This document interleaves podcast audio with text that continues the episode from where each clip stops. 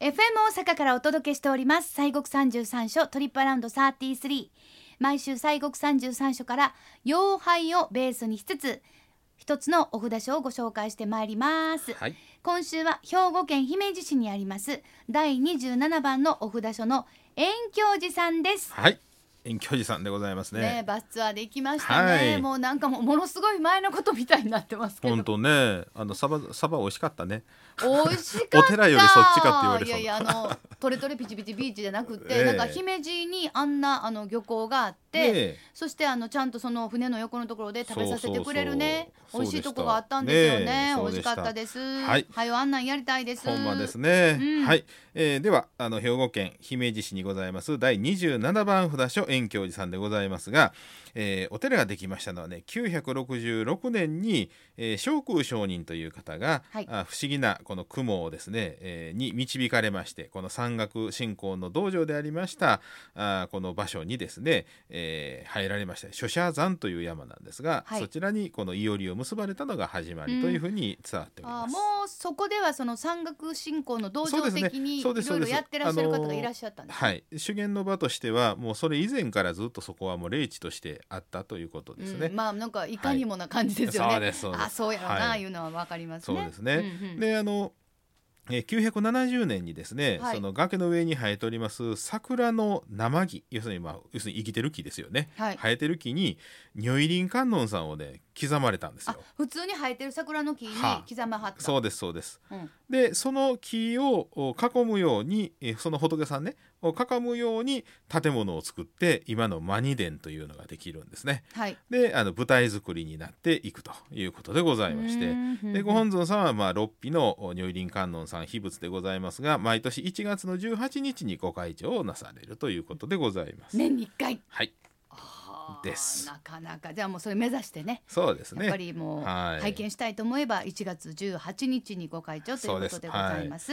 はい。さあそんな遠京寺さんねバスツアーでも行かせてもらってもう私も本当にまあ立派なところやなと、はい。えーいうふうに感動したわけなんですがその遠京寺さんは火山法皇さんとのゆかりが深いところだったですよね、はいそうなんです確かね。そうです。はい。ん。あの火山法皇さんはねあの遠京寺さんには2回行幸されてるんですけれども、まあ当時やったらなかなか大変、そうですよ。でしょうね。京都から姫路まで。ほんでそこからあの山を登っていくわけでしょ。登ってそうです。んん1回目はね986年でございましてあの火山法皇さんもともと火山天皇ということで、はい。えー帝でございましたけれどもねまあわずか3年ぐらいであの引退しはるんですよ。はいでこれはまあ古貴殿の女房という寵愛をしていたあ方があ亡くなって、えーまあ、その失恋というかねその悲しみの中で出家されたとか、はいまあ、いろんなあの話があるんですがどうやらね、あのはめられたのね。あらららららららららら陰謀があったようでございまして、ええええそれでまあ火山法皇さんはあ山科の元慶寺さんで、うん。あのまあ、出家されるんです。であそうか天皇さはい。んやめはって、そうです。はい。で、えー元慶寺さんで出家をされました。でその時ですねそのままわずか数十人のそのお月をつけてですね、うん。諸社山のこの正空上人のとこへ行かはるんですよ、出家された後にね。すぐに。はい。ですから元慶寺から一回お家に帰らんとそのままもう諸社へ行ってはるんですな。ですからあのおそらくはあこの遠距離さんのお話を伺うと、えーおそらくまあなんかその陰謀があってですね、うん。ひょっとしたら命まで狙われてたのかもしれないという。まあはいはいはい、はい。身の危険と身の危いうかね。険がね都にとどまるるのが危ないというのがあったのかもしれない。いでまああ姫路のお遠距離さんへ行かれまして、はい。でそこで正空上人とまあ対面されましてね。うん。で、えー、正空上人のもとでまあ修行をされたと。で、えーまああ長谷寺のあの徳道上人が広めたその観音信仰というのを伝えられたりとか、まあ、そういうふうなことで、えーここでまあ師匠としてね、えーまあ、あの修行されるんですけれどもね、うん。まあ、後にあのおこのお火山法皇さんは熊野の那智に行かれて、えーあちらで、えー修行される時にあの熊野権現にこのお西国を復活復活させるようにというね命を受けはるんですけれども、はいまあ、そんなあのキーキーポイントになるう聖福上人の今出会われると。でえーその後ね、えー1002年に2回目の行幸があありましてですね、はい。えーでその間に、あのー先ほど言いました徳道さんのそのほ隠した隠したというかな葬った、あの法院を中山寺のねあの唐の中に入れてられたのを掘り起こして、うん。この霊じ霊場を巡拝をされたあという。ということは、はい。このまあその霊場を巡拝されるということで、はい。まあやっぱりこの法皇が遠教寺さんに、まあ、行幸されなければ、もしかしたら西国巡礼というそうそうそう感じはそうそう。なかったのかな？なかったかもしれないしね。ここで将校さんと出会ってなかったら、うん。うん、この西国が復活してなかったかもしれないですな。もうめちゃめちゃキーマンっていう。そうなんですそうなんですはい。うん、そうですか。そうなんです。さそんな遠京寺さんでございます。本当に立派なところでごそうなんですね。ざいました。で遠距離さんはね本当に大きな境内で西の比叡山とも呼ばれましてですね、はい。あのバスツアーでも行きましたけどあの三の堂ってねそう。3つのあのお堂がありまして、はい。大講堂直堂上行堂というね、うん。いずれも国の重要文化財のお堂でございますけれども、えーこの、まあ、ラストサムライとかねあの大河ドラマの軍師官兵衛とかのねもうこれはもう本当軍師官兵衛なんかもめちゃめちゃ地元ですもんね。ね姫路ですもんね。はいうんうんまさにそのおあの、まあえー立派な建物がありましてねで、えーさらに奥にはね奥の院がありましてねはい。えー聖空上人をお祭りするう海参堂があったりとか、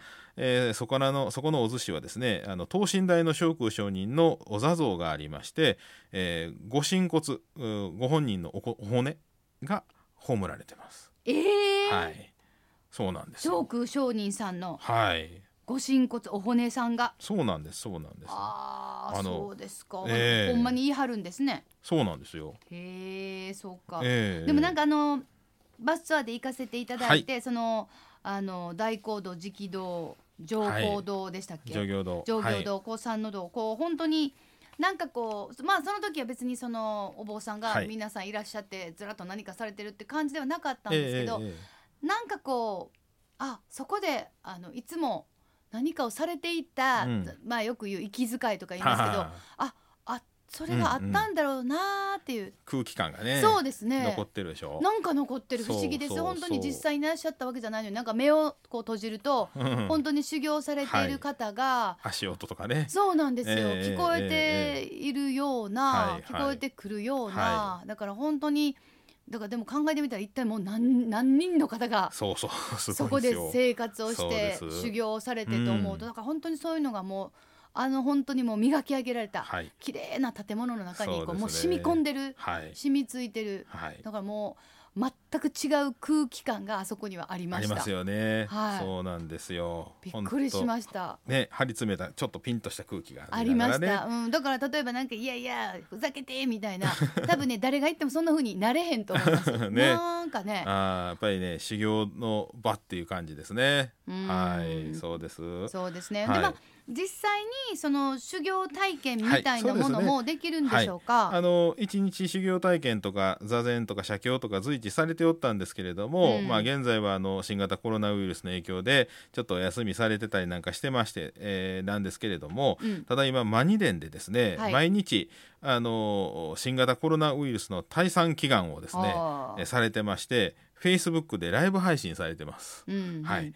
ですからまあお時間ある方はぜひともねあのそれに見ていただいてうん。一緒にね手合わせていただいたらあれですけれどもうね、ん。ええ。まあやっぱりそういうこともみんなでこうまあそんなにまあめちゃくちゃねあの修行体験とか座禅写経体験っていうのはそんなにそれこそ密になることははい、ないかなとは思うんですけれども、ええ距離空けたりしたらね。でまあ、はい。大体まあものすごく風通しのええとこはいではい。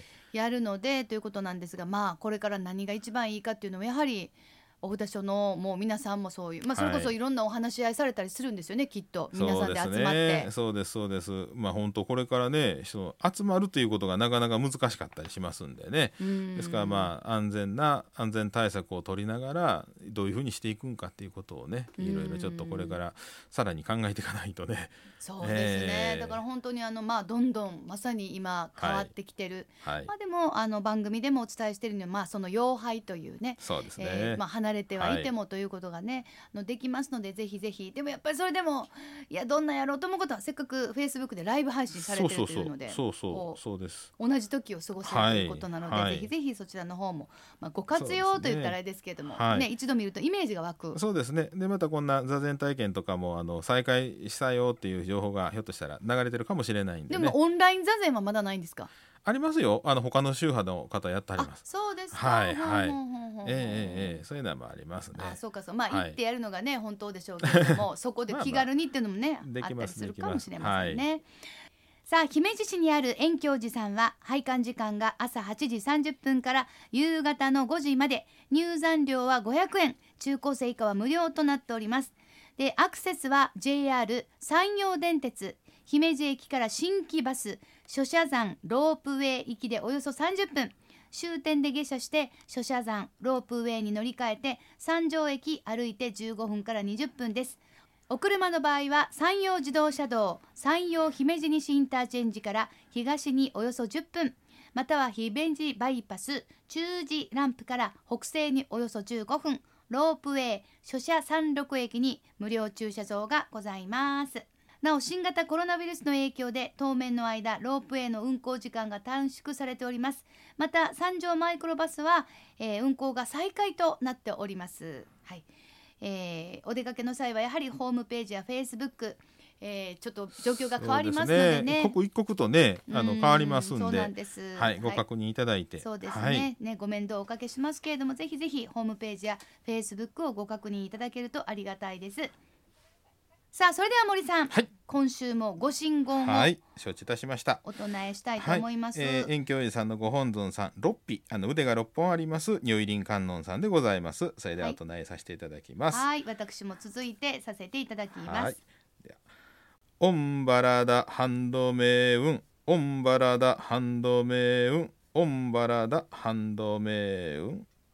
オンバラダハンドメウンオンバラダハンドメウンオンバラダハンドメウンありがとうございましいましたたさあということで今週は西国三十三所第27番お札書書者山遠京寺さんこちらをご紹介しました